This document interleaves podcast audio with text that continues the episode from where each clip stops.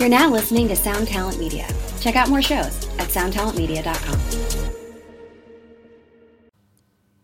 Welcome to Axe to Grind, the hardcore podcast. I'm Patrick, broadcasting to you from Bunker Bay in beautiful Western Australia. Look it up. Uh, I'm on vacation with my family, and for that reason, we have decided to do a kind of uh, best of. If you uh, were of a generation where there were sitcoms, this would be the clip episode. So uh, we're just taking uh, Patreon bits that we think are worthwhile or fun, or will just keep you entertained while you are probably uh, entering your own vacations of whatever type. Uh, and I guess in some ways it's a sampler plate for you to check out our wares, but really it's kind of just, hey, thought you'd enjoy this.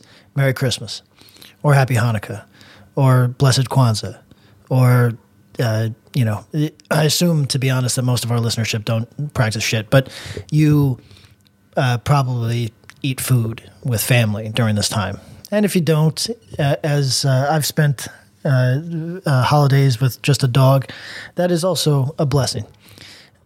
Listen, listen to the fucking episode. Have a good time. I hope you're all in good health. Holidays, holidays, whatever. Yo, uh, let's tell this story. Um, many times, I'll use a specific example. CBGB's was closing. Uh, they were doing benefit shows, even though the benefit shows were like kind of a farce, right? Yeah, Like, it was like, too little, too late, or like Hilly didn't really. Hilly, Give a they owed ninety thousand dollars. Those shows over the course of two weeks could have paid off the ninety thousand dollars, no problem. yeah, yeah, yo, adult world. Yeah, adult world. Like, look, if somebody wants to throw me 90k right now, I will lick the concrete beneath your feet. But um, 90k to save to to save CBGBs. Uh, you know, like I think if this happened now, someone would just some invested like person would be like, "Wait, you just need 90k? Cool, cool. Here you go. Boom. Uh, stay Patty open." Bitcoin would have sl- would slid right in. Patty Bitcoin and be like, "I got this." And maybe at that time, Pat, Patty Bitcoin is uh, down about uh, twelve grand. Wow, through the roof. Maybe we should do this for you then. yeah, yeah. The, the CB's magnets. So, uh, Gorilla Biscuits, however, did play a reunion. That was their first uh, reunion show, I think. Period. Um, you Well, they know, did one for for rabies in '97. Oh, that's right. That's right. That's a I mean, it was one. two, three songs or whatever the fuck. That's but right. That was this is the first full reunion.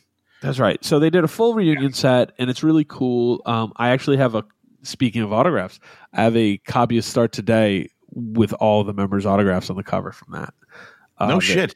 that yeah shout out to larry ransom um he got a few of those uh at that cb show i didn't go out for it and i was kind of like ah, i should have should have gone um but i was living in Oh. California. it's okay. It was incredible.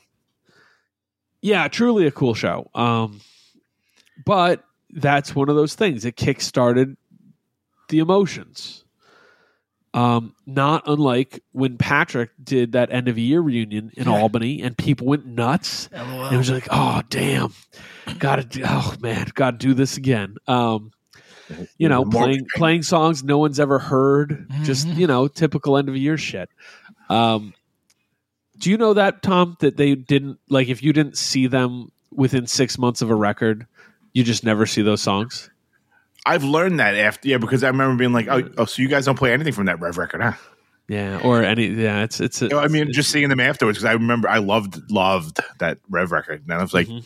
oh, not oh the brat, no, no, you're not, oh no, not, not lots of lots of people did lots of people did and it was like one of those things like uh it was like a test your will like how quick are you to get into something oh not quick enough oh you missed it Duh. And you had so many releases that I was like, oh, this must be on like the Jamaican seven inch or whatever the fuck that I didn't have. So I was like, ah. meanwhile, it's probably like, ah, yeah, you, uh, So you pulled anyways. Ryan Adams. Anyway, our our, our poking of patrick uh, can conclude with that but um Never. so gb then shortly thereafter i mean that was 2005 right tom the Yes. cb's thing they do the reunion tour in 2006 and it was kind of one of those things where you understood it right away like oh these guys did this had a fantastic time okay cool you know Right. um saw the reaction. So uh, I don't know the backstory, but I think the Bane folks did that show. and realized that it was something that was important to them and that obviously was important to a lot of other people and a lot of people out there and that reciprocity uh, that feels something right i'm not wrong about that I mean, like n- knowing a thing you did was important to people yeah. uh, as is, Nice. as it is important to yourself Why are you then asking you're like wow well no no i'm asking both of you because you, I mean, you the last Tom, I think in you the world that is like, oh, you like that record? You'll never hear it again now. Like you- that's Pat. Yeah, I, I honestly, people might think that this is bullshit, but the only reason that drug church is accessible is because the guys have made it clear that that's what they want, and Yeah. I, I see myself as like the guy that came. I yeah, I well, no, I just see myself as a guy that joined a, a guy that joined a band. I don't see drug church as like you're not like the ringleader of this yeah, That's not no, your band. yeah, it's not my band. So so so like uh, I mean, you treat it. You yeah. definitely treat it like your band. No, see, this is this is Patrick in the drug church relationship. The other guys are like, look, you just need to wear a butt plug while we play. We don't Mm. care if you're into it, but you like the song. So he's like, ah, fine, fuck, I'll do it. That's what it is. so Pat, so the drug church backstory. We'll get back to. yes. Yeah, yeah, yeah. We like Which this fuck. freewheeling. Was that a pre like a band that they had put together and they were like, you know, we should get the guy from End of a Year Self Defense Family to sing for us. Like, how did this get? Can you give us like yeah. So, a so- two minute like how did it start? So they were they were in a band that sounded like the Get Up Kids, and What band was it? uh, I think it was called California. Terrible. And then I don't know. uh, And- they were All, all Albany based. all Albany guys, and then Okay. they uh, posted something at Guitar Center on Wolf Road. I mean, dude, it was at the co-op. Duh. there was a, there was a Craigslist ad that said uh, sound, need a singer that sounds like the guy from the Cult. Um, no, so they uh, That's Hey, a yo. me. classic Guitar Center is like the Cult, Nine Inch Nails, Aerosmith, like bands that have nothing to do Right. with each other. right, right. I love I. I want to go post that today as like a prank. See how many responses I get. There's got to be somebody that worked at Guitar Center that was self aware that like saved all of those. You know, it's got to be. But anyway, uh, they went into the basement to write some new songs, and they the songs didn't sound like their music. It sounded like seaweed, and they were like, "Oh yeah, we should just do this as a different band." And uh, they were like, "Can we find somebody that's ten years older than us and uh, uh, re- like uh, on death's door?" And they said, "Oh yeah, let's fi- let's get that lo- let's get that local guy that never reached any success." and then they and then they called me. Um, They went to Rob first and then got you. Got it. well, uh, yo, here's a question for you. Pure benevolence. The dudes in drug church are like, yo, I think it'd be cool for you to duet with Rob on a song. Would you do it? uh, in principle, yeah. Look, it's it's hard for me to like, like I don't have an actual problem with Rob. It's just Rob. No, is- he thought you were saying something lame about him. He got mad about it, and it was Yeah. like, oh, yeah, yeah, yeah. better But- than me? but but the, uh, the one thing I will say about Rob is that in um in uh, his personal interactions, he's uh, you know f- he's funny and he's he's like uh, he's in he's in on the bit. Ah, He's a lot, but yeah, but no, but on Is stage, he in on the bit? but on stage, he's self serious in a way that would not flatter drug church. Do you know what I mean? Like, like I, it would be like, uh, uh, for example, I fucking love Blacklisted, and I think George is exceptional. I would cover a Blacklisted song, but couldn't sing with George because George is like, he, he's he, he he has a completely different approach to what he's doing on stage versus what drug church is doing on stage. You know what I mean? Like there's dudes Sure, that are just sure. like very self-serious guys on stage. and Uh, oh, you think Rob wouldn't be able to be playful on stage? that's what I'm saying. Like like lyrically, I mean, uh, Oh, y- you could say that. uh yeah, no, you're Rob right. He wouldn't be able to on sing on your Poop Panda LP that's Yeah, due out exactly. this year. like right? uh, like George is a good example. George has some like really like uh clever and self-aware lines, but it's Mm-hmm. oh, it never deviates from self-serious. You know what I mean? Like it's it's like very Right. They're never funny. right yeah and like so it's just a different pr- it's just a different process so really uh, quick you just identified one of the things like maybe a something that someone would identify as being like not a problem or a fault but like oh you know that's you know, maybe it's too, but like maybe because I'm too self serious at points, that's also why I love Blacklisted so much. You know, like I could probably take some error. I mean, I you know, you guys both know me enough. I can be silly and goofy, but like I also am like, what do you what what do you mean it's not funny? And I'm like, oh yeah, it's it's not really. It's it's very serious. Yeah. so I love it. So hmm. I, I think that that's like a t- there's this uh, interesting line, right? Like um, slumlords. Slumlords is for some people just a little too right. unserious. you know, I mean? like just Right, because we're not saying we're not like there's there is the medium between. Like you don't need to have fart songs, but also you can be. It can feel rigid, I guess. yeah. I let, let's put on the, the the line of those uh, slumlords on one end and Starkweather on the other. And it's like, yo, I don't think there's much cross. Like th- those th- those acts might respect each other, but I don't know how they collab. you know what I mean? True, true, true, true. So you're saying in this situation, One King Down is Starkweather and Ye- Drug Church is Slumlords. Yeah, that's exactly right.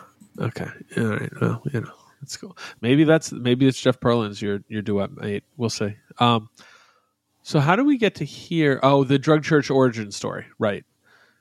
Was the first Drug Church practice cool, awkward, fun, none of the above? Uh, in my memory, it was in. this might not be correct, but in my memory, it was in uh, Chris's basement, and he uh, his mom has like five small dogs, and they like barked the entire time, and one of them had like one of them's head never fully formed, so it had like a gap, like the way babies do. you, you know what I mean? Like yes, uh, yes, yes, yes. So, so baby's got that thing on the top of their head that's soft, and one of these dogs had a soft top of its head because there was something wrong with it, and uh, I just remember wanting to touch it to see if its brain would respond, but I didn't. Tom, do you have that same impulse? No, we- we're waiting for him to come back. Oh, we lost Tom. It's Uh, okay. Oh, we were supposed to try the other thing. Yeah, I we sent were. that along. You guys got it. Uh, No, I didn't. for the background, everybody, Tom will be back in one second. We're trying. We use one s- website to record our our podcast. Tom's here, uh, and for some reason, no matter what he does, get It- kicked off. Tom and, and this system have a like an adversarial relationship, Fucking and sucks. uh, it sucks. So we were supposed to do the other one. I'm sorry, I didn't remember to remind, but I sent in the link. We'll we'll do it for next recording. See how it goes. Alright. Um, Tom, we were just talking about soft spots where uh, skull hadn't fully formed on a dog's head. Uh, have you ever had the impulse to touch that? No. Okay, I want to see if I I could, like, guess you and Pat are on two different things. Yeah, if I, That's t- it. if I touch Amongst it- other, yeah, not just if I touch that space and it starts like the dog starts playing the violin or something. Uh, but Hello, Patrick. yeah, exactly. I'm like, yeah, oh, that's the on and off switch. Look, let's, stop- let's get to the, the point though. What, what's relevant to our Are you guys on drugs? which is a band that Maybe. a band uh, is getting back together for a show. More than Yeah. one. Let's talk on it. Yeah. Okay. Bane. Bane. Okay. So right, we we knew, but we didn't say anything. I'm sure a lot of you knew. Um, the here's I'll, I'll, I'm not gonna soft pedal this one. I, Excuse me. I say this as a fan of the band and consider them friends. Yo, sometimes really quick, I think Tom coughs as a signal to the audience, like I don't agree with what Patrick's about to say. I w- yeah, I should have a towel to be it's like a coding. It's like a sorry. like, sorry. please fast forward from here. So uh, I I did not think this was going to sell out in 45 minutes. No, no, As a like, fan and a friend, diss. I didn't think so either.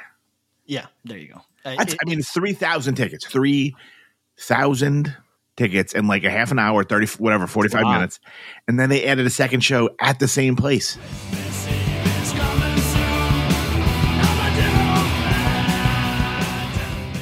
All right, yo, Patrick's having a bad day. Everybody, it's true. Um, can, I add, can I add to it? yeah, please, please.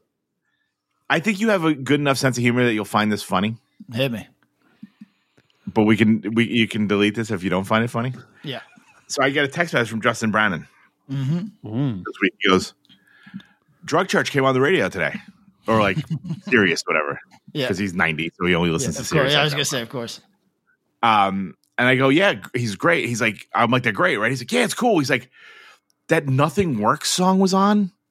And I go, yeah. He goes, do you remember that documentary about Bellevue when the person just kept walking around like the medications don't work? I don't want to be here anymore. He's like, that's what that song sounded like. And I was like, I'll be sure to tell Pat that you said he sounded like the person that was institutionalized at Bell. Bob, are you familiar with that? no.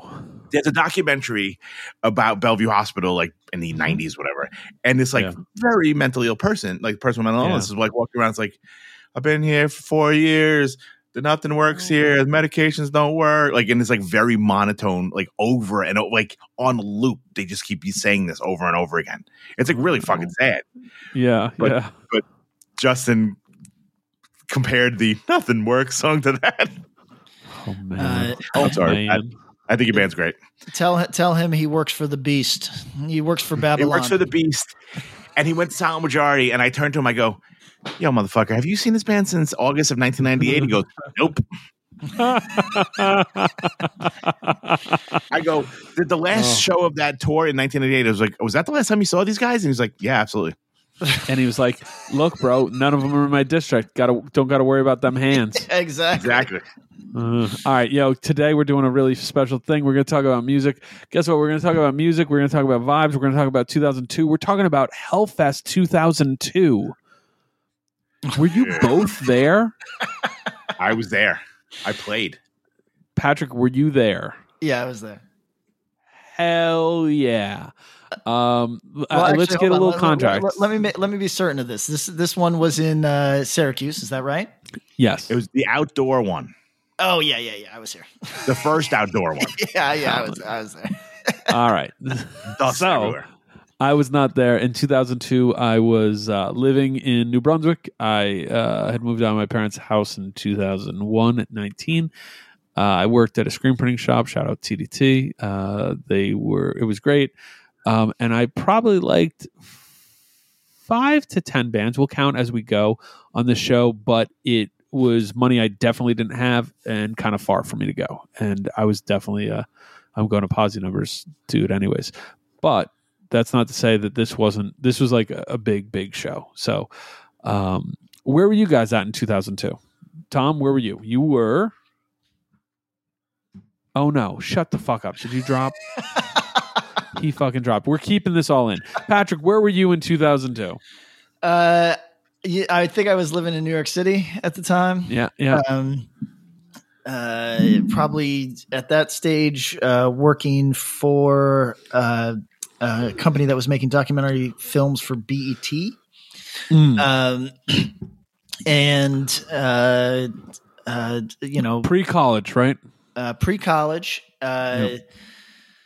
Well, I've been to like four colleges, so whatever. But uh, yeah yeah yeah but- but, but, i uh, mean yeah so so this is the adult pre-Bard. pre-bard adult adult conversation uh if you don't go to a college Sorry. community or otherwise and then stop going i don't know if i trust your I don't trust experience Yeah, I don't trust yeah you, you gotta go stop go back uh maybe overachieve in a community college setting uh at an age that's advanced and then go back to university It's all That's necessary. It's part of the process. yes Uh, trust the process So Uh, uh, it- yeah, I, I was living in New York. Um, I think working uh, film adjacent. I was interviewing like Lil' Kim.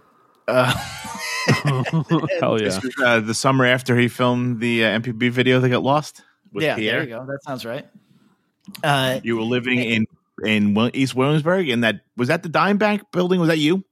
no, I did. I wish I lived there. That was a beautiful space. Uh, no, I did not. I lived uh, across the street from a Spanish language video store in uh, uh, Williamsburg.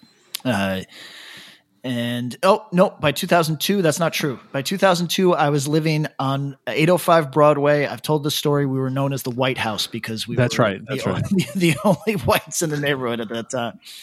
Uh, yeah, that that was my life at that time. I because I I, was wasn't living in Bay Ridge, at the time. I it wasn't. I Yes. wasn't in Bay Ridge yet.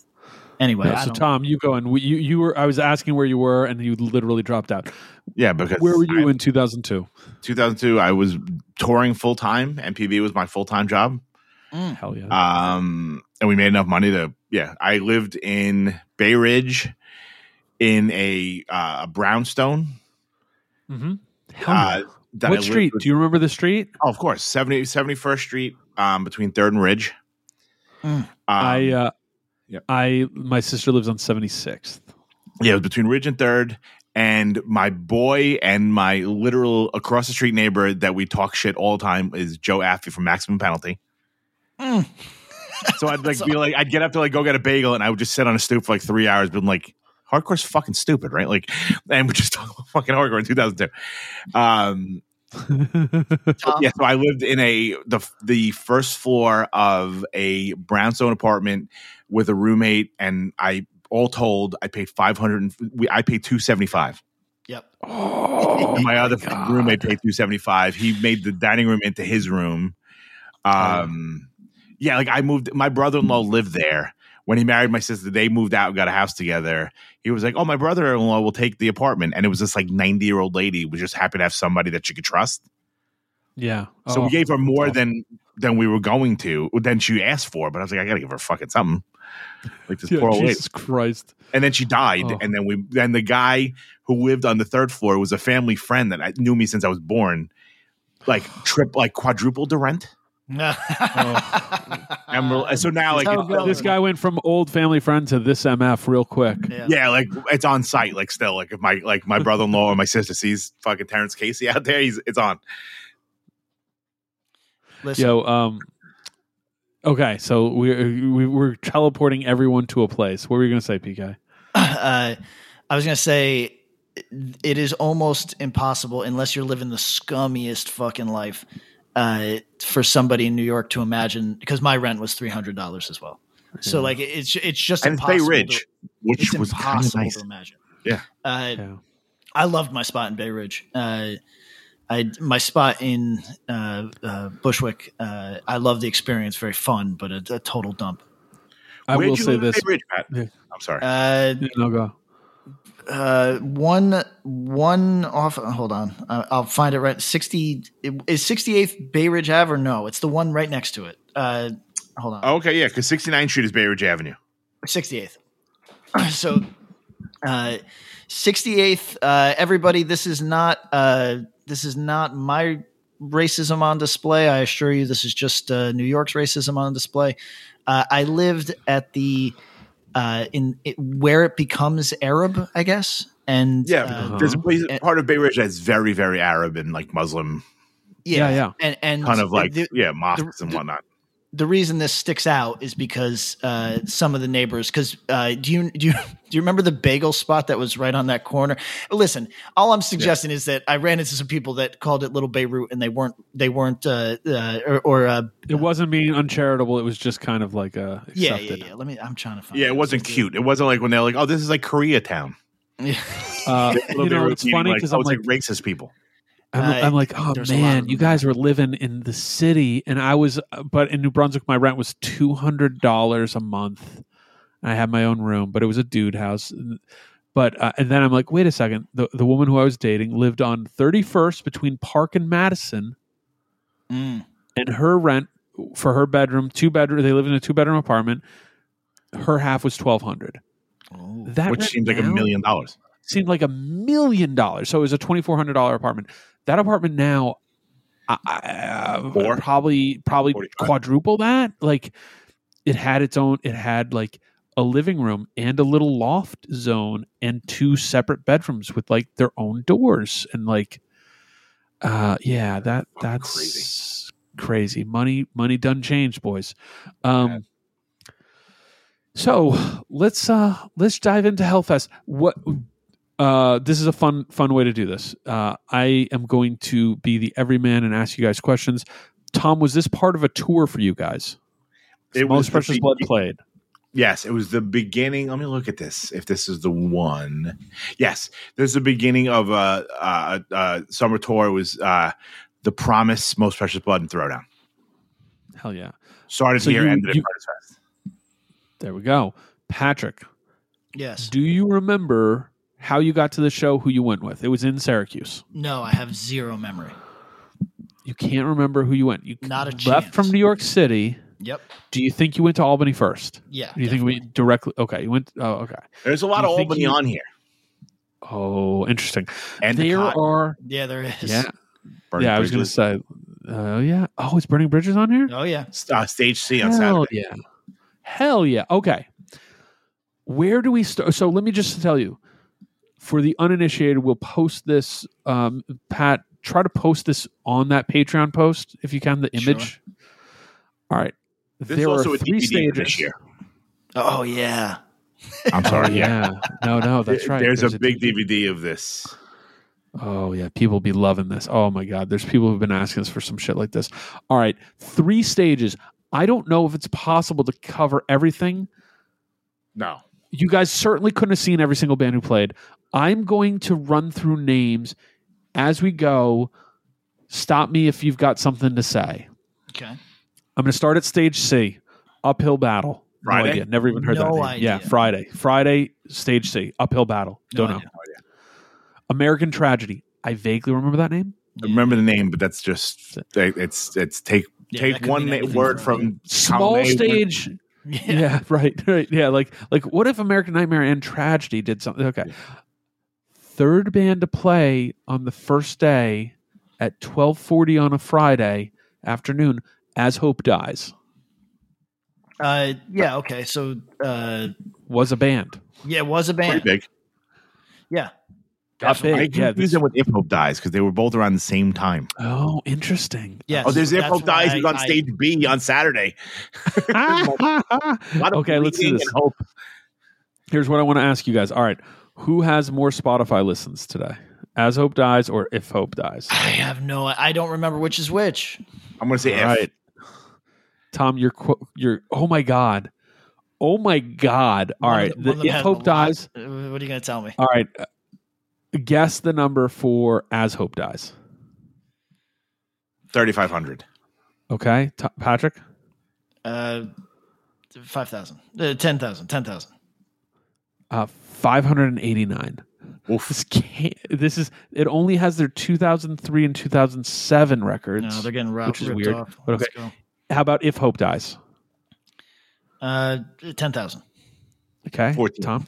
14,000. How how about 934? What? What? Wow. What? And this has their uh it has their 02, 04, 06 and 2020 records. So it's got. Wild. Uh, apparently so. Um interesting. I would have thought way bigger numbers on that just cuz they're You metalcore name. band names that I know. Yeah. Yeah. All right. Dead to Fall. Uh, yeah. Big Now, band let- from Chicago. Yeah. I was trying to do a lot of those dudes. Hell yeah. Uh, I- They I, got bigger uh, over the time. Yeah, they did. Um, Eh. I had a moment. Yeah, uh, this is early on for them. let's let's play this also. Tom, were you did you guys go to the fest for Friday? Um, yes. Okay, because you play Sunday. Bless your hearts for going to start a tour at a fest. Um, Patrick, you were there for all three days. Uh, yeah, I'm sure I was. Hell, yeah, look at you! Oh, I Mr. I, I love this I stuff. love. Uh, by the way, Tom, it was uh, four two eight. I did live on Bay Ridge Avenue. It was four two eight Bay Ridge Avenue, uh, which Oh, is you're right down the street from the movie theater Uh, that's uh, so yes. So and the I was- mosque where everyone would like every douchebag from Bay Ridge was like they were Yep. dancing outside the mosque at 9-11. That was the mosque. But they were not. no, they Yeah, were not. It, it's, Yeah, it no, was no, like no proven to be false, but Facts not in evidence. Yeah. yeah, yeah. That's so funny. Uh, All so right, that um, so, so yeah, that's uh, between fourth and fifth is where that's at. yo, this is a really. I'm looking at it on Google uh, Maps. This is really nice. Yo, I love I I, loved my life there, and, and uh, It's pretty really funny because it's Bay Ridge Avenue. So there's Bay Ridge Avenue and Bay Ridge Parkway. Ridge Parkway. Yep. Nobody actually calls it Bay Ridge Avenue. It's 69th Street or 75th Street. okay, all right, really that makes me feel better. No one ever confusion. calls it by like Bay Ridge Parkway. No one goes like Because because it's all numbers there, right? Like everything it's is all numbers. Those are the only two fucking streets with names on Senator Street. Senator Street. Yeah, this is nice. Uh, shout out to Bay Ridge. Okay, uh, Moneen. I feel like they're an emo band. Might have had a moment later on. Have no idea. Maybe No, Canadian. yeah. Did I make that up? Maybe Bury Your Dead. Got way Uh, bigger yeah. after this. Way bigger. Early for them. Had a commercial on Headbangers Ball. Uh, this one was big. Seven Angels, Seven Plagues, just for your 320 time slot. I've weren't tried big to- yet. Yeah, I've tried a dozen times in my life. I, maybe it'll hit someday. It's it's a type of uh, melodic metalcore that doesn't make any sense to my ears, and I'm, We I'm are not- on Doesn't hit me Patreon. We are on Patreon with no sense of like dismissal to any of these bands. No tracks for you guys yet. Nothing No. memorable, but I know a ton of people Yeah. that love it. Yeah. Okay, Oh good. yeah, yeah. Really, really nice folks. Some of these bands for sure have some big fans. So, all right. Long Since Forgotten, never even heard that name. No. Yeah, I don't know. Code 7. Oh yeah. This is yeah, this is when they went like a little bit more melodic, and Big Dave wasn't in the band anymore. Pat, do you like this band? Uh, That I- oh yeah sounded like like oh yeah. no, no, no. Uh, they just had a moment. I like the material. What? What'd you say his name was? Big Dan. Big Dave, pro- Big Dave. Big Dave, Dave. Owen. pro- You booked all the shows in North Carolina. I probably like that uh, era more than the era that they were going into. They went like a Deftones route after this. Yeah, yeah, yeah. Mm, okay. Uh, a name I know and I've always liked, but have never heard this band. Not waving, but drowning. Tried From St. Louis, Didn't, work for me. It's a fucking Sheer Terror song. Does not sound like Sheer Terror. no. Yeah. it does not. Yeah. Um, how many monthly listeners for Code Seven on Spotify? Uh, Fifteen thousand. Seven K. Seventeen hundred, and all the relevant Wow. records are definitely on here. Um, interesting. Um, Breaking Pangea. Uh, Uh, Philly band guy went on uh, maybe he this year or the year after to join Taking Back Sunday for all the big records. Interesting. A guy named Yeah. Fred. Yep. And and just so not a band I've heard. Four hundred thirty three monthly listeners on Spotify. It's So a terrible. lot It's of- not good. yeah, but yeah. like when the main guitar player, singer, songwriter John Nolan left Taking Back Sunday, this guy joined, and like the ones that you saw that like Bob, like you couldn't have avoided seeing their videos. This Yeah. was the guy that was in the band. Oh, okay. Interesting. Interesting. Okay. Um, next one, Glass Eater. Uh, yeah, yeah. pop punk ish from uh, yeah, but with, with the Miami? names, yeah. hardcore. Yeah. A Jace. Interesting. Okay, twenty one hundred monthly listeners. Play with them a lot. Twenty three. Uh, this day forward, Philly, Philly suburbs, uh, buddy legends. Yeah, huge. Shout out to Vadim. Was Vadim sick. has a solo record out that's pretty interesting. It's excellent. Is it good? I like. I that. bought the I'm record sure. and I listened to it. Everyone should Oh, listen yeah. on Spotify. Shout out to Vadim. Um, uh, this record, by the way, the uh, the transient effect record, Mhm. always stuck with me visually. Um, yes, Interesting. I could picture the cover now. Yeah, I can too. Uh, partially no diss, but this was both a um, a Is everyone still there? Generation Records uh, Hello. listening station record and used bin record. That generation for a long time. So shout out to them. Uh, and had fans. Good for them. Headline that stage. All right, stage B. Moving down the line. Endicott, 11 a.m. Uh, yeah. Okay. So uh, this was an Albany band.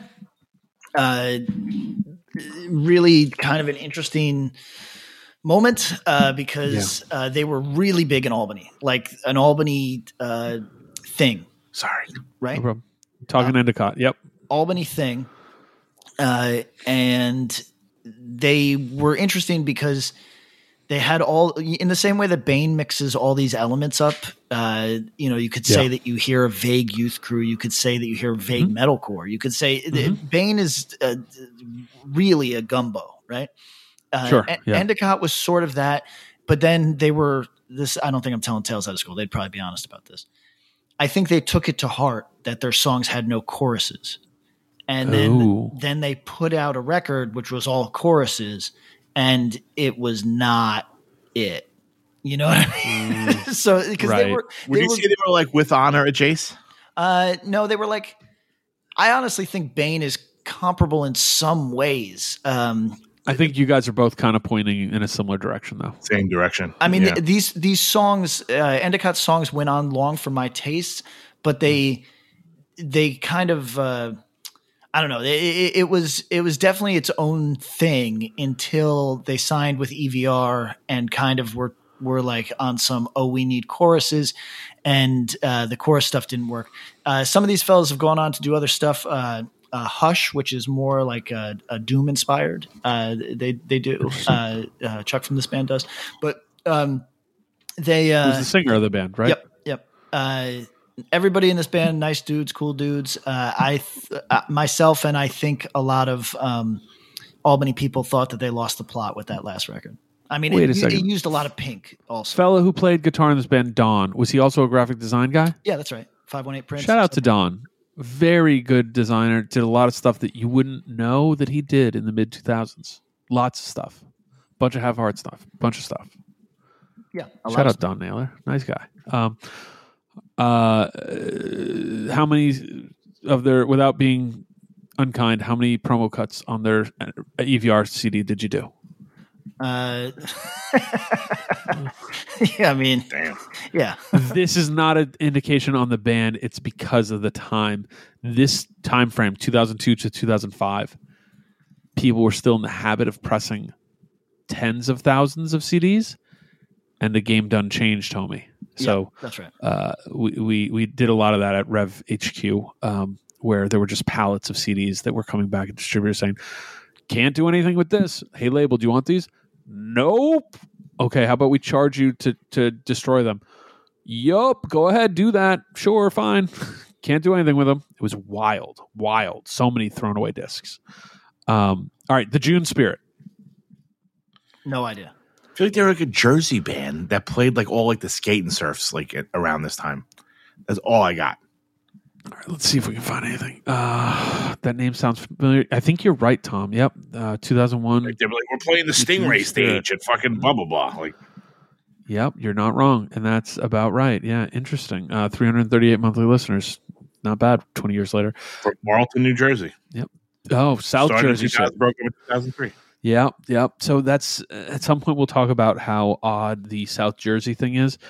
Uh, as I've noted, basically there's a huge population base that's just outside of Philly on the South Jersey side. Very livable, nice place. Whether it's Cherry Hill, uh, Collingswood, uh, uh, um, Marlton, Maple Shade, Moorestown, all the way down to Berlin, Voorhees. Really nice areas all around there. Um, but it is Philly suburbs, Mm. and it right, towns that no one know, uh, no one here, no one knows outside of New Jersey. no, and and and like yo, if you live, I didn't know those places till I ended up getting a job out there and lived out there for a few years. Even though I lived forty minutes away, it just was irrelevant to my world, other than driving through to get to Philly. However, people from Philly probably would piss on South Jersey if it was on fire, despite the fact that they basically identify as Philadelphia adjacent. So, Sure. interesting place. Shout out to South Jersey. I, I got a lot of interesting, weird love for you. Um, building on fire. Anything? Maybe Syracuse maybe band. I don't really yeah. know much. Yeah, yeah. Syr- Syracuse, uh, maybe kind of, uh, maybe, maybe if I'm remembering correctly, uh, in that uh, initial records vein. Oh, That sounds right. Okay. Love is red. There were two of five on a on a Syracuse bill. Uh, Love, is red. We all know this one. Yeah, yeah. Uh, Yeah, Love is red, uh, kind of mel- melodic mosh. Is that fair? I think that's fair. Yeah, a little, from the- little Halud, little Mhm. Terror, little Reign Supreme, all in a Reign Supreme wasn't around at the time, but that kind of idea. Yep. Like heavy, from the from the a lot of- south of- had a moment like Yep. yep. from Nashville and the surrounding parts of Alabama. If if you ran into folks from the southeast uh, in that like mid 2000s range they wanted to tell you about love is red and talk to you about it very like Yeah. uh, Yeah, yeah. uh like stay gold is to the northwest love is red was to the southeast Right. And you know Jeff Yancey, right? From Yes, Richmond? yes Richmond. Wonderful guy. Loved him. Really good Li- guy. I, listen, listener, but he played bass. shout out and uh no roger who was in love Oh, is Roger from Sinking Ships Yeah. yep and Trial. yeah that's right Yeah. shout out uh your enemy's friends Uh, no idea. It's a MySpace band, I think. I don't know. a life once lost philly suburbs band Philly suburbs band. Vadim started in that band. the OG Bucks County, uh, but they were kind of uh, uh, uh, Doylestown. I Yeah, I thought believe. Doylestown. I believe one of these fellas is somehow involved in Siren Records, um, or was. Uh, I don't know. Um, Weird, quietly, like metalcore.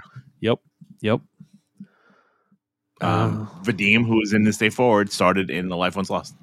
interesting, interesting. Pat, There's- did you ever fuck with Life Once Lost? Because I feel like you like um, uh, Burnt by the Sun. Yeah. Uh, so a life And once lost. I feel like this is like a Jace. It is, but for whatever reason, it never really connected with me. I I uh, have been thinking about revisiting a lot of stuff from this era, so this will probably motivate me. All right. Season of Fire. Uh, Uh, our our homeboy from Harvest, Yes. Dave Walker. That's Dave Walker. Uh, doing really good work on this, honestly. So for people that uh, maybe uh, uh, um, maybe uh, Harvest is too uh, 90s for you, uh, Season of Fire is really kind of just straightforward, heavy hardcore. It kind of rules. It, it's like It's good. you could make the argument that it's uh, it's it didn't fully arrive where it wanted to go. I guess you could say that, but it is properly good. Uh, Torture Inhibition is the name of the record. It's fucking, Interesting. it's fucking good. So, and visually, uh, Bob, that one would probably you've probably seen it at like uh, Generations, uh, and, and uh, uh, but it's good record. Another day is here, and you're ready for it. What to wear? Check. Breakfast, lunch, and dinner? Check. Planning for what's next and how to save for it? That's where Bank of America can help. For your financial to-dos, Bank of America has experts ready to help get you closer to your goals. Get started at one of our local financial centers or 24-7 in our mobile banking app.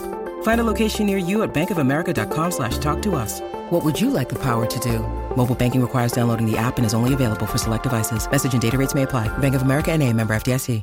Interesting. Okay. Torture inhibition. Bob didn't think this was going to take that long. Then No, he I knew it would take- that he had no. to do everything.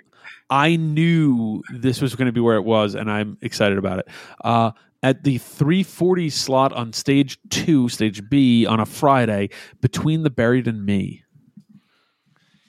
Um, I never got it. I like the stuff that these dudes have done in other bands. I just never understood this.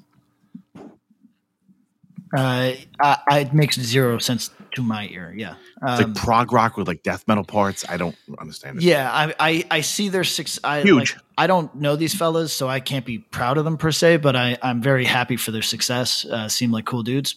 Don't understand the music at all. Only 161 month, 161,000 monthly listeners. So not, Oh, not wow. huge. Well, Yeah, huge, well. Still big. Yeah, Patty. Mr. Drug Church over here. Um, I I do know this season of fire uh, uh, record cover. Yep. Um, interesting. I, I kind of like it. Um, Taken. Uh, okay. Orange Ray County. Harkins. Ray, Ray. Harkins, shout out to 100 Ray. I words saw, or I saw him the other day uh, at uh, LDB. Um, so That was taken. like two months ago, man. Oh, sorry. Uh, taken. That's when you. That's when you know you get old. Yeah, that's a Saw him fact. the other day, Grandpa. That was Christmas. Uh, so taken is my uh, preferred poison the well. Interesting. Wow. Um, Yep. All right. uh, a band who I believe had a real moment locally in Orange County. That's right. Yep. Uh, in a And scene and in a scene that did uh, that kind of led to stuff like thrice like this weird space between the throwdown 18 vision stuff and what thrice would become taken's right in that space what was the band after taken it was Kodo. Uh, yes. Makoto. thank you very much uh, saw them a bunch because um, yeah knew, knew right pretty well haste I, I don't know because, um, Tom, help me out. Uh, Are you thinking of Haste the Day? I- well, this is where I get confused. Um, I'm all confused about these bands. I never yeah, to any of yeah, yeah. Um, yeah, I, I, maybe I don't know.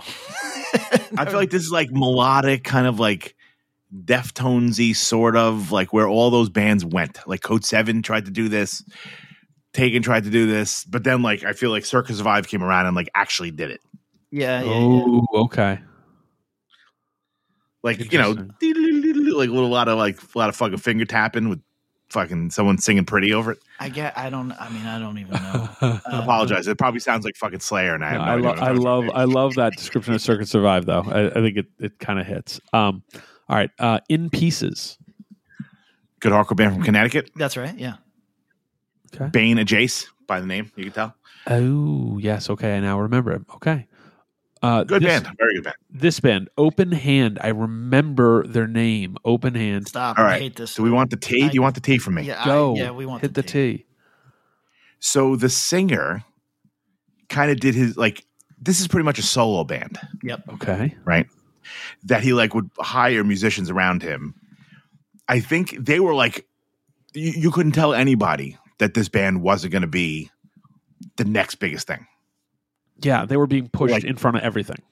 Right. So like Trustkill like signed them as like, you know, like we're gonna be slumming it with Trustkill until we sign to Epic kind of shit. And then it came out and it went over like a fucking fart in a phone booth. Nobody cared. Yeah. Yeah. But here's the weird thing. This is like the the T behind the T. So the guy in this band, very nice dude. The band is actually quite good. The record's very good, but like it didn't go anywhere. Yeah. So the dude's name is Justin. The main the singer, um, he was straight edge dude, played fucking emo music, you know, hired this band around him. His father was Wayne Isham. What? If you ever watched a music video Yeah. in this time frame, or but like from like 96 on, his father was the director of those music videos. Yeah. So this kid was is a like a fucking multi multi millionaire. Yes. But his father, his Justin Isham, his father was Wayne Isham. So it was like he was born like on third base in terms of like music, Right. like access, Just just so so everybody gets it. not in a bad um, way. 1985, uh, Home Sweet Home by Motley Crue, Everybody's Crazy, Michael Bolton, uh, Pretty in Pink, Psychedelic Furs in 86, Living on a Prayer, Bon Jovi, You Give a Love a Bad Name, Bon Jovi, uh, Wanted Dead or Alive, Bon Jovi, Girls, Girls, Girls, Motley Crue, a grip of other Motley Crue, So Emotional, Whitney Houston, Heat of the Night, Bryan Adams, He's touching, Pour Some Sugar on Me. He did the Pour Some Sugar on Me Def Leppard video. Oh my Yeah, that's pretty lit. God. But then it gets into like Janet Jackson. Like No, he's doing everything. motherfucker. He's doing Pink Floyd videos. He's doing yeah, well, yeah, Black Cat. Jack. Oh, he did Black Cat. Janet Jackson. Uh, does Enter Sandman, Metallica. Wow, wow, wow. Okay, he,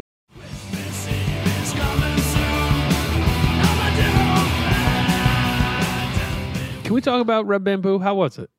It was quite good. I hadn't been there in years. Um, VP two is gone, but it's something else. But I Oh, think wow. it's still the same owners.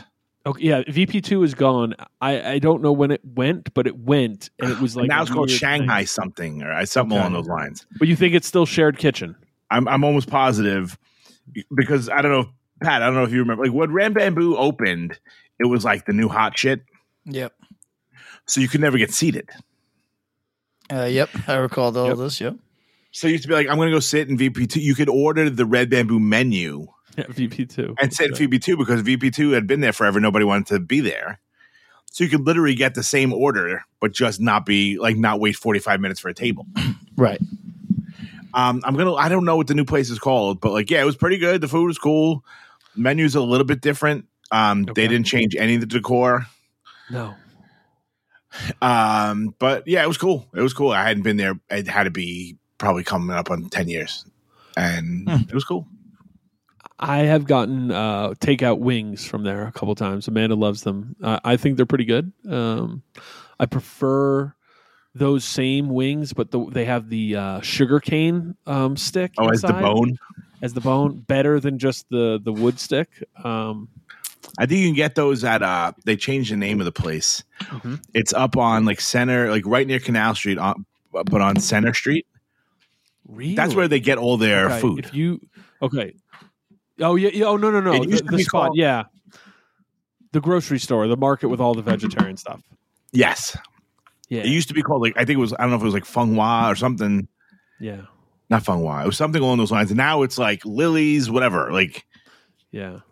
the other No. place is called Shanghai Villa, which is and it's also a uh, vegan small plate place. So it's got to be the same.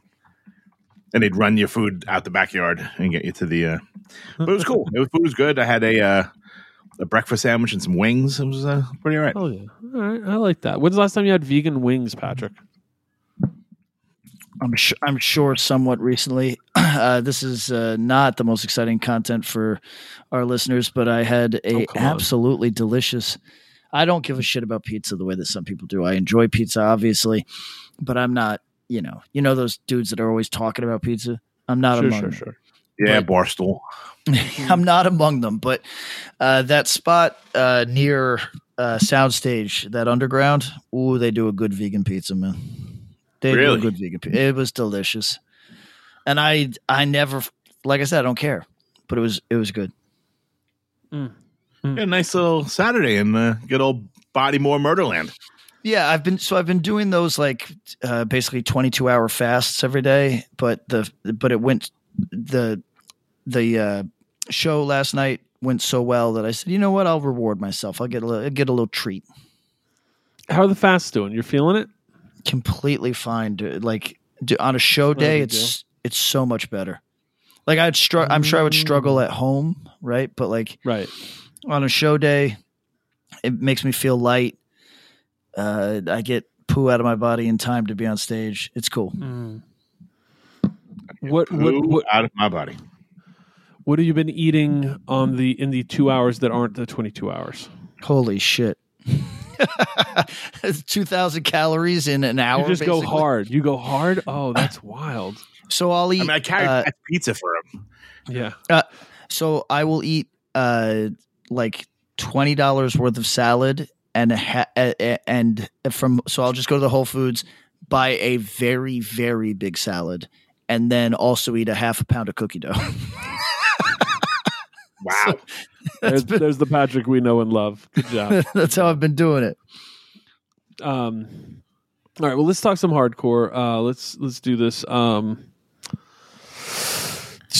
we we talked on the main line. Let's do this. This will be our Patreon that follows up the main line episode. We'll put it up this week. Um, we talked about the tracks. Um, but we also said, and I don't, Patrick, you were kind of quiet during this part, so couldn't get your read. Uh, that the there's a higher line baseline of bands right now than there was before. Do you agree with that? No. Go in. Are we talking in terms of li- like just quality? We're talking about like the the lower level, like lower the yeah quality. Like bands are better holistically. So recordings, live show. Oh, you know what? Yeah, okay. I'll go with that. Uh, I'll, I think I'll- so. I'll go with it. Uh, but it depends on the it depends on the moment. I've not made too many. Um, I think I've been full throated about the eras that I haven't enjoyed. You know, uh, there's one that's a little too recent for me to really go off on. You know, because I feel like There's still lot some of- lingering people. What is Yeah. that? Era? Just say it. Just say it. We're on Patreon. uh, I felt like the Mosher's Delight era or was just not Oh, good. sure, sure, sure. Yeah, yeah, yeah. Well, Like, I- but but that was coinciding. Well, like uh, so the Mosher's Delight thing, and Tom, correct me, Pat, correct me. Um, that that's like 2011, 12, 13, 14, 15, maybe. But so it's coinciding with some of the like. Touche's popping, Trapped Under Ice is popping, Code Orange Kids is getting bigger. Like a lot of that stuff was coming up on the other side of the fence. Yeah, you know, I I would have to look at it. I thought it was uh, kind of just dying down as we were starting the podcast. Is that track for you or no? It was like uh it was on its very you're not wrong there was still Mosher's Delight stuff coming out but it was like last legs kind of thing And and look, everybody, I'm not. Sh- I don't it- know. The I think about I don't know everybody that was No, involved no, with no. Mosher's Delight. I'm not trying to shit on everybody. I, I'm just saying that that style, like that that uh uh, uh aesthetic plus uh kind of vibe. I the thought demo core of that era you didn't like yeah, that. I, I just thought it. I, what I thought it did was I thought it like kind of aggrandized a uh, a faux a, a faux amateur approach to things, and if it was so, there was people that were like embracing what probably felt like roots hardcore to them, but it, it completely didn't acknowledge that a lot of the bands, and we've talked about this on the podcast. Forgive me. A, a lot of the bands that we we love from older eras were maxing themselves out financially to to get the recordings that were the best that they could Well, get at that time. well so yeah there's there's an aping of style in that production but like there is also a feeling that it's like saying uh, uh, of that ilk and i don't think this was wholly true but i think there was some of this energy where it's like yeah we're just trying to be a new york hardcore band and it's like oh like like killing time or like outburst or breakdown like no more like uh fit of anger or you know Yeah, like yeah. you know or, or Tommy yeah. Carroll's irate that played one show and had a yeah you know yeah, a- like the trip six seven inch uh you know like uh, yeah there's there's a level where it's like i have a lot of love for some of that like um you know, it's with the with the straight edge stuff, we call it second rate, not so great. Uh, second rate, still straight. Third rate, not so great. And some of that stuff's like charming and clever and silly and fun. Um, New York hardcore, I think, I have a lot of appreciation for some of the second, third tier stuff. But like, if you don't acknowledge that, like, like uh, the breakdown demos are better than Fit of Anger. They just are. Killing Time is better than Fit of Anger. It just is. And Fit of Anger would say that. Fit of Anger would that's the thing that's lost agree to it. sometimes. Yeah, Yeah, and so uh, no, uh, you're you're not wrong. It's an interesting it's an interesting thing. I think I think that there became a bit of a, a mask on energy with that stuff that in a weird way paralleled the same kind of energy that you dislike about like uh, what do you call it? Um, secret guy hardcore, right? mysterious guy. Mysterious guy, secret secret guy hardcore is a new thing. Yes. Come, hey kid, come here. That's that's the dude on the cover of the Killing Time record, actually. Secret guy, hardcore. Um, mysterious guy, hardcore. Where um, there's almost this like we're in on it and you aren't, and there's a, a thing here. And it's like, well, really? Eh. An embrace of the amateurism, which is like, eh, really? Eh, you had know? to work hard to make it look like shit. Right. Um, and I don't feel that. I think there was some good stuff that came out of that, but then not so much. I mean, I I think the Akulu folks all came out of that world, which is interesting. Hmm. Um, I think Countdown and some of the bands, the efforts they were doing before that, those guys were involved in, which is interesting. I interesting. mean, yeah, there's like the clear stuff that Pat likes. Yeah, I mean, look, like as I said, I'm no, sure Pat, Pat doesn't like clear. He likes free. He likes free. I do like Free, Oh, but when they put out the Fury demo. Here's the thing: I'm I'm not shitting on all this uniform. Oh no, no, no, just the Hey, vibe. it, it's just for me uh and look this is in some ways a touchy subject because i'm not trying to tell anybody what hardcore is right like really not it, it's just to my own tastes i think that trying to be the best at what I do with very limited resources in terms of like my natural ability. At the beginning of the of all my bands really fucking no finances whatsoever. And trying to do the absolute best because it's a thing that I really care about uh, uh to me that's part and parcel of the whole thing right? And uh when and uh, I'm not I don't mean to throw Mosher's Delight into this next statement but but uh, when there is a general vibe of what I did over my summer vacation hardcore right, right. I'm right, out. Right. Uh, I'm out hard. you know what I mean? Like, and but here's the thing: that is a huge strain of hardcore for its entire duration. So I'm not trying to tell somebody that they can't love that shit. Uh, there's people that find real beauty in the obscure stuff. Uh, there's people that it's it to them that is the culture, but I just fucking it's nothing I ever connected with. I've been doing this for a long time. It's something I value, I take seriously, and sort of that, you know, seven inch and break up attitude. Get the fuck out of here with that. I, I mean, I, I think the way you frame. Yeah, please go ahead, Tom. No, sorry. I just I'm not as familiar with Monsters of Light. I don't know where this was. Like it was not in my purview whatsoever. Is this like locking out Junior? No, no. You know what it was? It was um.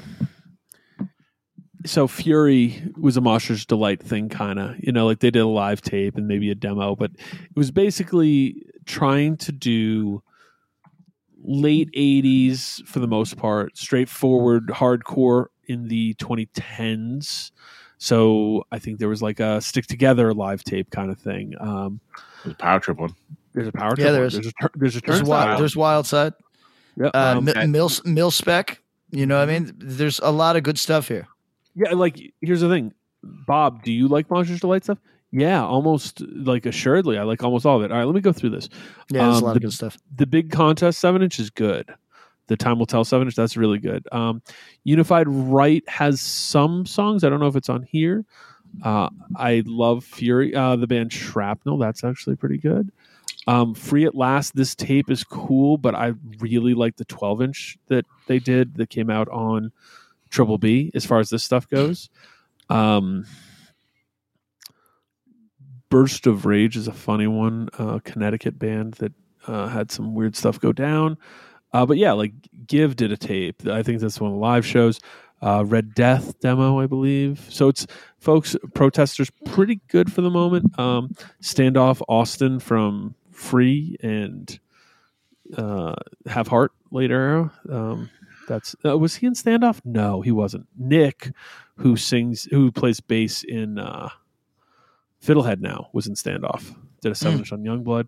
Um, they fit in this space sort of between early Triple B and Youngblood. Yeah, that's And- that's right. You know, kind of did a lot of tapes and stuff like that. Um, but yeah, you, you look at this this line of sight is Austin's band. I actually really like line of sight. Praise did a tape. Um, Step for Change, the Step for Change tape's pretty good. Yeah, like you you what you're pointing out here, um, Patrick. uh, If there's people who like, I don't know, straight edge hardcore, late '80s stuff, re- classic Revelation stuff, um, but maybe you also like Schism records and are curious about the early new the early new age stuff and um, you know uh, I'm trying to think oh what's the pre Jade Tree label Action packed if you think Action packed records are cool uh, go listen to most of the Mosher's Delight stuff you'll like it um, but it's from this time I remember there was a big High festival High Impact that's right Action Packed was the release seven inch so uh, those those are the two sides actually High Impact and Action packed, I believe you have no idea what it just took out of my brain to figure that out. Good I job. was like, I, I was like, appreciate that. go on. Um, so, anyways, uh, boo, boo, boo. um, yeah, that was a weird time because you don't know. We, all right, it's Patreon, so let's unpack. I think this is the post big hardcore fest, post rivalry records, post and rivalry records. I'm not trying to use that as an example. I'm using the hardcore fastest hardcore has gotten too professional or glossy or clean. Um, Bridge Nine is too glossy and clean. Yep. Uh, we need tapes. We need demos. We need raw hardcore. We need hand drawn logos. Da da da. Look, that's speaking to my heart in a lot of ways, except for the shooting down on things, which is to say, like, yo, when I started at Revelation in 2004, I didn't think we should start putting out demos or re-releasing like Warzone seven inches or like I'll start hand drawing the cover or we'll you know what I mean? I didn't think I realized what Revelation was in 2004, 5, 6 as opposed to 87, 88, 89, etc. Um and so when when there's an energy where it feels like you're trying to recreate something, it feels weird because why not just create something? Um maybe even that is inspired by.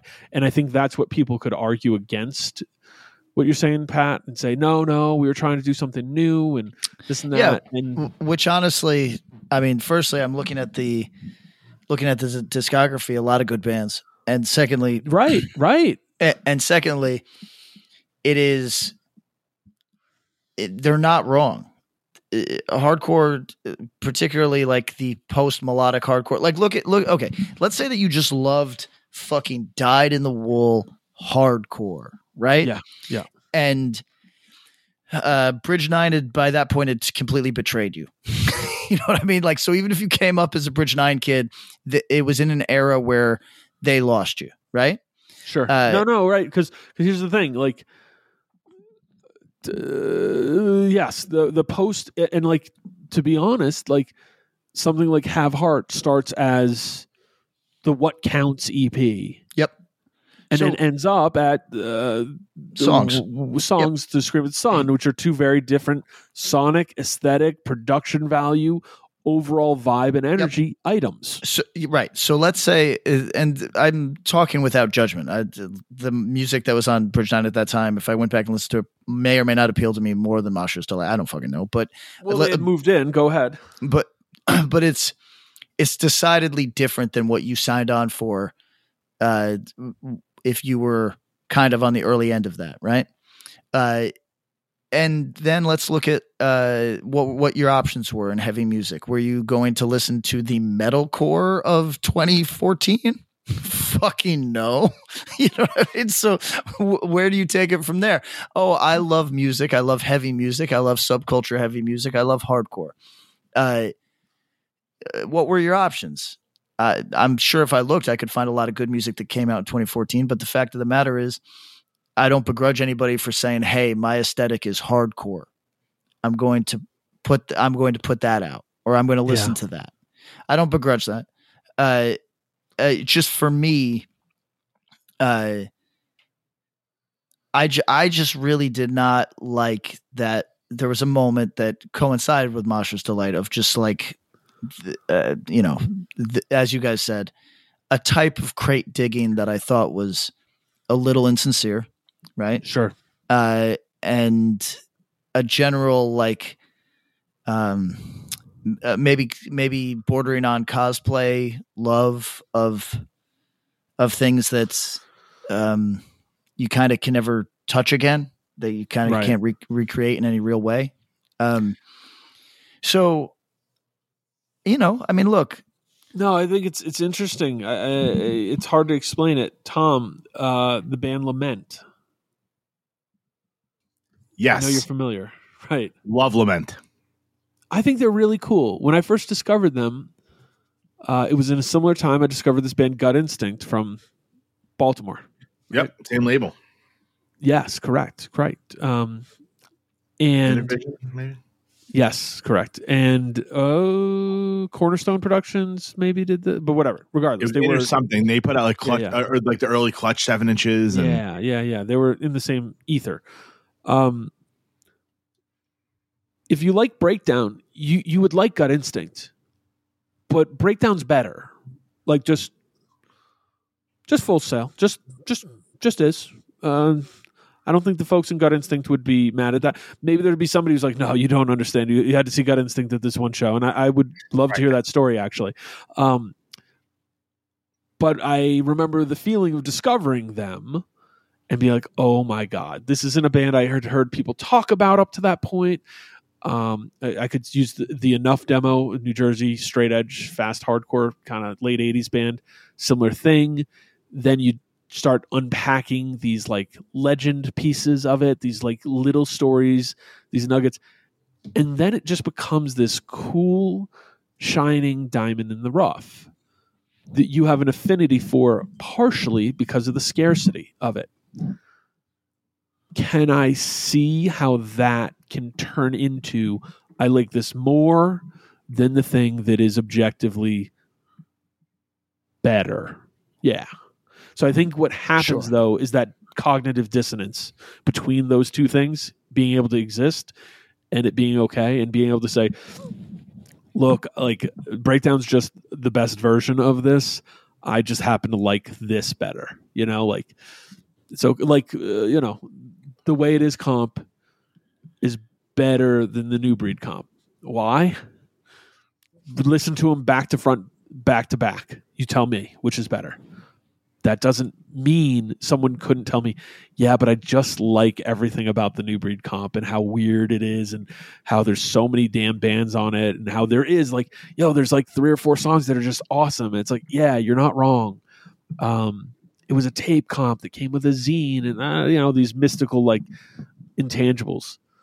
So I, I think that sometimes that can come across or can convert into almost a theatrical version of the thing you know what i mean does that make sense yes, yes it does i still think people should hear the lament seven inch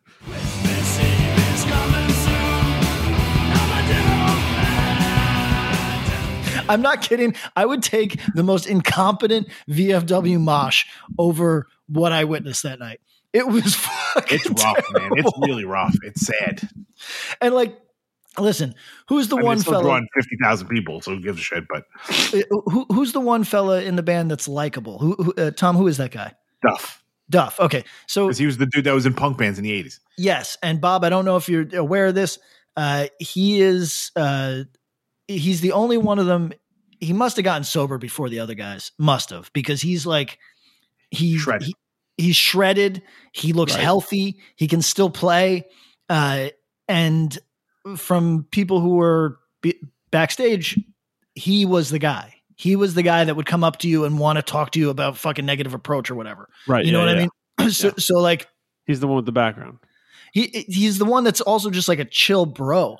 So uh shout out to Duff. Uh He was in the slash, slash slash could still play, but he looked fucking bad. it was it was just an all around pile of shit. It was really, really rough. And people probably paid hundreds of dollars for that. Oh yeah. Oh yeah. I mean, I, I, I was with my friend James, and after like maybe 40 minutes, he goes, I don't know if I can do this. Said, yeah. Well, dude, if this is any, so I'm looking at setlist.fm. So you saw them on November 18th, 2022. The night, the week before they played in Singapore, they went on at 7:30 and played till 10:30. Oh yeah. They Oh, yeah, did. Oh my god, 29 songs, He changed his outfit a dozen 28 times. times. Uh, they, I mean, they did a Velvet Revolver revolver cover, a, the Wings cover, of Ooh. course. Antidote with uh, Attitude with uh, by the Misfits with Duff on vocals. Um, uh, uh, Bob Dylan, no, that's that's already there. But this show ends with an Aussie Aussie chant. But so Yeah. they played for three hours, but none of it was good.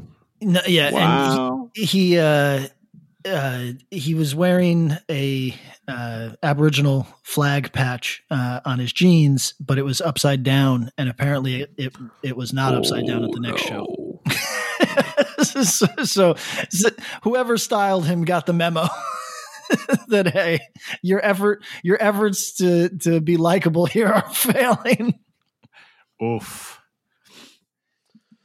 Oof, Duff. Do you guys know anyone in real life named Duff other than Duff McKagan? I had the a crush on Duff from MTV. Oh yeah, Karen that's right. Duffy. Remember, she was so cute. Duff's a good nickname. Um, what are we going to talk about for hardcore? It's it's the Patreon. Shout out to everybody who follows us on Patreon. Uh, we love you. We appreciate you. We got you. Um, is there any stuff we haven't talked about on Maine because it's too hot for talk? Um, I mean, we could finally get to the. We could very briefly address the the Propagandhi uh, shirt conversation. Uh, if we if we could keep oh it God, to yeah. if we could keep it to a pain free few minutes and move on to another topic, I'd be happy to. Let's go. What was l- refresh because it was on the internet more than a week ago, so nobody remembers what happened. All right, so Jeff Rosenstock, who uh, everybody tells me is a cool dude, but I uh, don't know from Adam, uh, i- i- He wears says, shorts all the time. It drives me nuts. oh, He wears- yeah, a that tank top. It just, that I tracks. just, it- um, it just- so I, I associate him with like like Mikey. I th- assume he's Mikey Erg's dad. Is that true or or they're untrue? probably about the same age, but Yeah, yeah, let's say he's like, his dad, his his cool uncle. okay, uh, his, Yeah, his he was biological uncle. right. He was in um, bomb the music industry and something else. Oh, bummer. Okay. Okay, Yeah, so, so like everybody, ska guy. He was a ska dude. That, like, yeah, yeah, like- I I like that stuff, and also everybody. I don't. Uh, before this gets back to Mikey Erg, I don't know a Mikey Erg song from a, uh, the you know fucking the sound of a golden retriever barking. I have no fucking idea. Uh, it was just one of those um, kind of The uh, sound of a golden retriever barking. The new Mikey Ergs album. Let's go. Let's go. I'm just saying, uh, both of you will be very aware of this world, although I don't know how much time you spent there. Uh, certainly, self defense played that New Brunswick basement scene an awful Sure. fucking lot. And Went to a lot of them. The, it and- evolved. The, by the time it hit, yeah. See, you know what?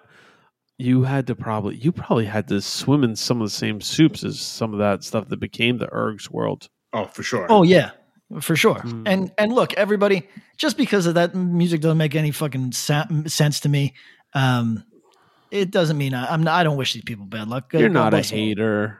No, God Yeah. bless all. of them. Uh, I hope Mikey. I hope Mikey Erg is a is a trillionaire off of uh, Erg music. So uh, he plays a lot. Anyway. He does pretty well. He was at the- well, What was know that venue? What was that venue in Latham? The landing spot. I saw him there. landing zone. Landing Zone. Shout Was that out. seven nine? Was that Club Seven Nine Seven? Or was that something different? No, something different. Landing Zone was uh, on Albany Shaker Road, I think, like out by the airport. Mm. Right there with Death by Stereo. Really? That's cool. I'm like 99 percent sure. Uh, it was a nightmare of a venue. Uh, so anyway, the the uh, uh, so this Jeff Rosenstock, uh, Mikey Erg's uncle says uh, he- he's coming down on the merch cuts that these venues have, um, and we've discussed it on this podcast.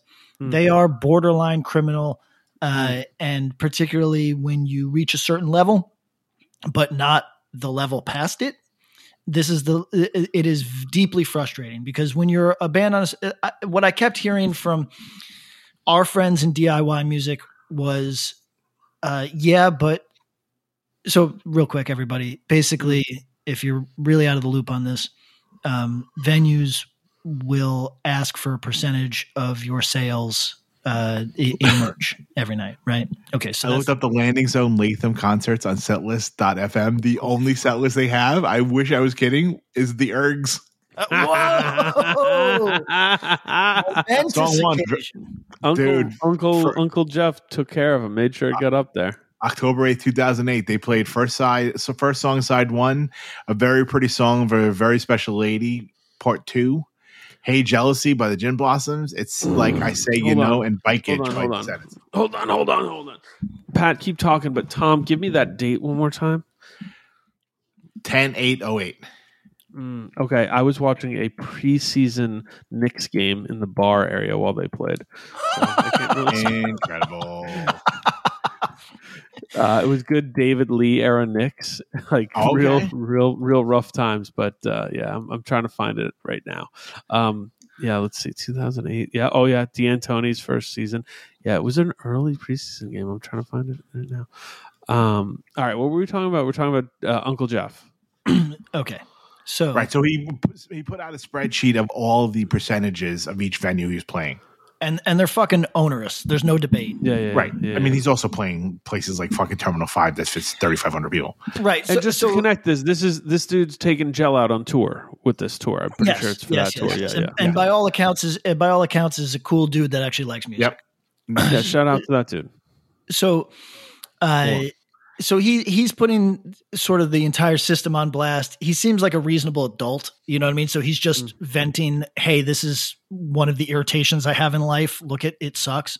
And uh, there's a bunch of outcry. Uh, metalcore bands had been doing this for a while, but people just dismiss metalcore bands. So like nobody gave a fuck when metalcore bands were like, "Yeah, we're getting robbed here," and everybody's like, ah, "Shut up, man! Didn't you?" Shut up. Him. Go play another mosh part. Fucking- Yeah, yeah.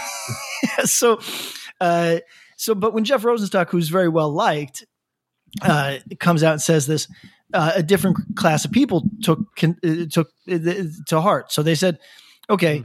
Uh, they started the conversation. It went in every fucking direction because there's always the pedantic, uh, potentially autistic dude like Patrick who has to point out like the well, you know, you you can negotiate these things, and then the, which is not helpful in the moment. But then also the sloganeering of, you know, this is why you should only play DIY shows. Uh, That's not helpful either because heads up, everybody, your DIY venue cannot get any type of licensing to play for me to support 3,500 people. I'm sorry. I wish it was not the case. I would love to play your burnt down fucking uh, uh, dirt mall. You know what I mean? I, It that doesn't, you sound, would it just have the you really want to play my That's the other band. That's Drug Charge and Dirt Mall.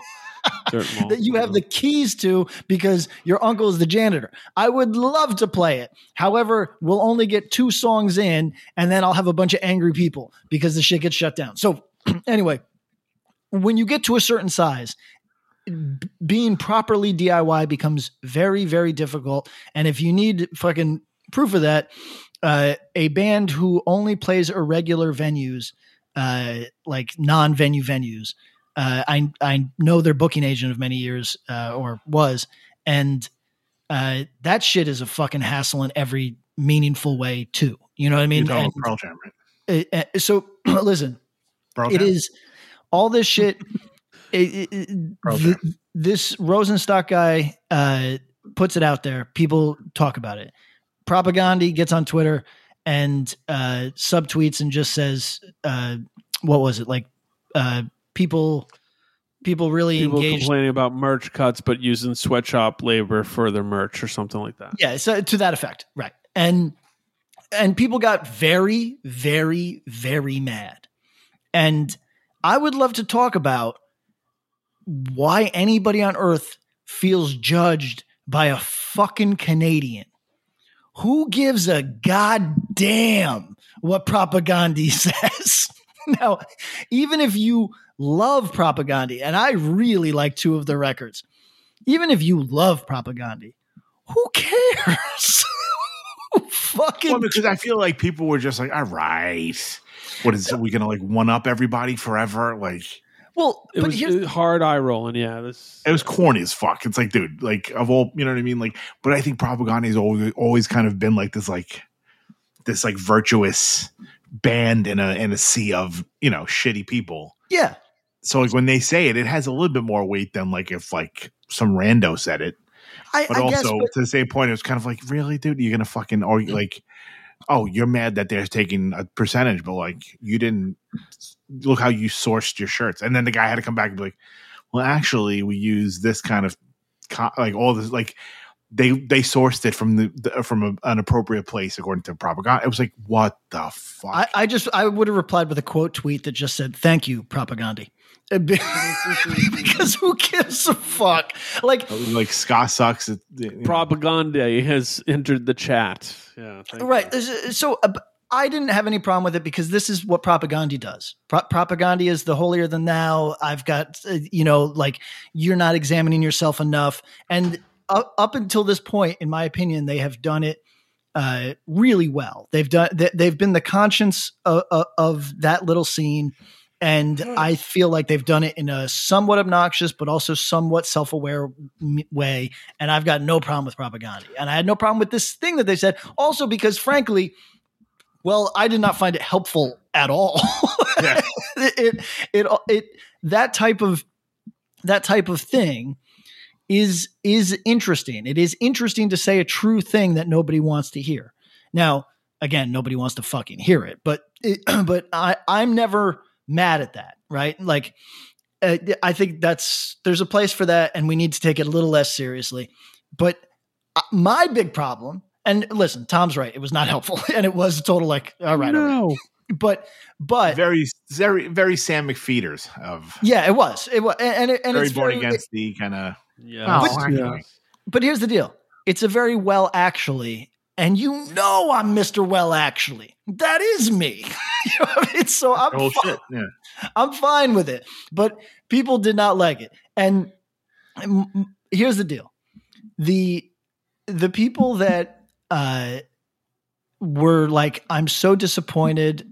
Why are you disappointed in a, a Canadian? He probably run, he probably owns like a landscaping business and tours fucking 30 days out of the year maybe in Europe. And this is a fella I just can't understand why we feel judged by each other, right? Like that man is my fucking peer. I don't give a fuck what he says about anything. I mean, do people feel judged by him though? that's what was going on, and that's what was going on. And there was people trying to justify themselves to Mr. Propagandhi. I forget his name, Chris, maybe whatever the fuck his name is. Yeah, He's dude. called Mr. Propagandhi. So Uncle Jeff, Uncle Mr. Jeff felt Propagandhi, a way Mr. about it, I think, and Well, Mr. Uncle Jeff, Propagandhi was uh. Uncle Jeff carried himself with. He did with- well. yeah, he with With class. Um, because he Oh, was like, "No, dude, it's me," and they were like, "Oh shit, that's right. Sorry, my bad." Like, Yeah, Uh, that made it even like, oh god, dude, what are you doing? so I don't know. I just mm, to me the bigger issue. We could talk about any part of it you, you want, but but to me the bigger issue issue is, guys, I m- music is a huge part of my life. Not just in the like I'm. It's shaped my feelings on things. It's like it's also a, a big part of what I do all the time, and I have people that I love and respect in music. Like I I think that they're what they do is great and I admire them. I couldn't give a goddamn what any of them say about the way I live my life or, or, the way that I live, the way that I uh, get a uh, two, what Bob you could tell me a two dollar better margin on on the thing that I need to on the thing that I need to sell to to be able to fucking make rent. I That's like right. it's it's like hey man uh, i don't i don't engage in that uh, no um, ethical consumption under capitalism bullshit because th- it is a natural fact that if you wanted to live in the woods you could so i'm i'm i'm available to any and all criticisms uh, regarding how we should conduct ourselves nothing is out of bounds for me if somebody wanted to say you should throw your phone in a lake uh, I would say probably should. I should probably also never get in a fucking commercial jet plane, which uses more fucking fossil fuels than anybody could ever comprehend.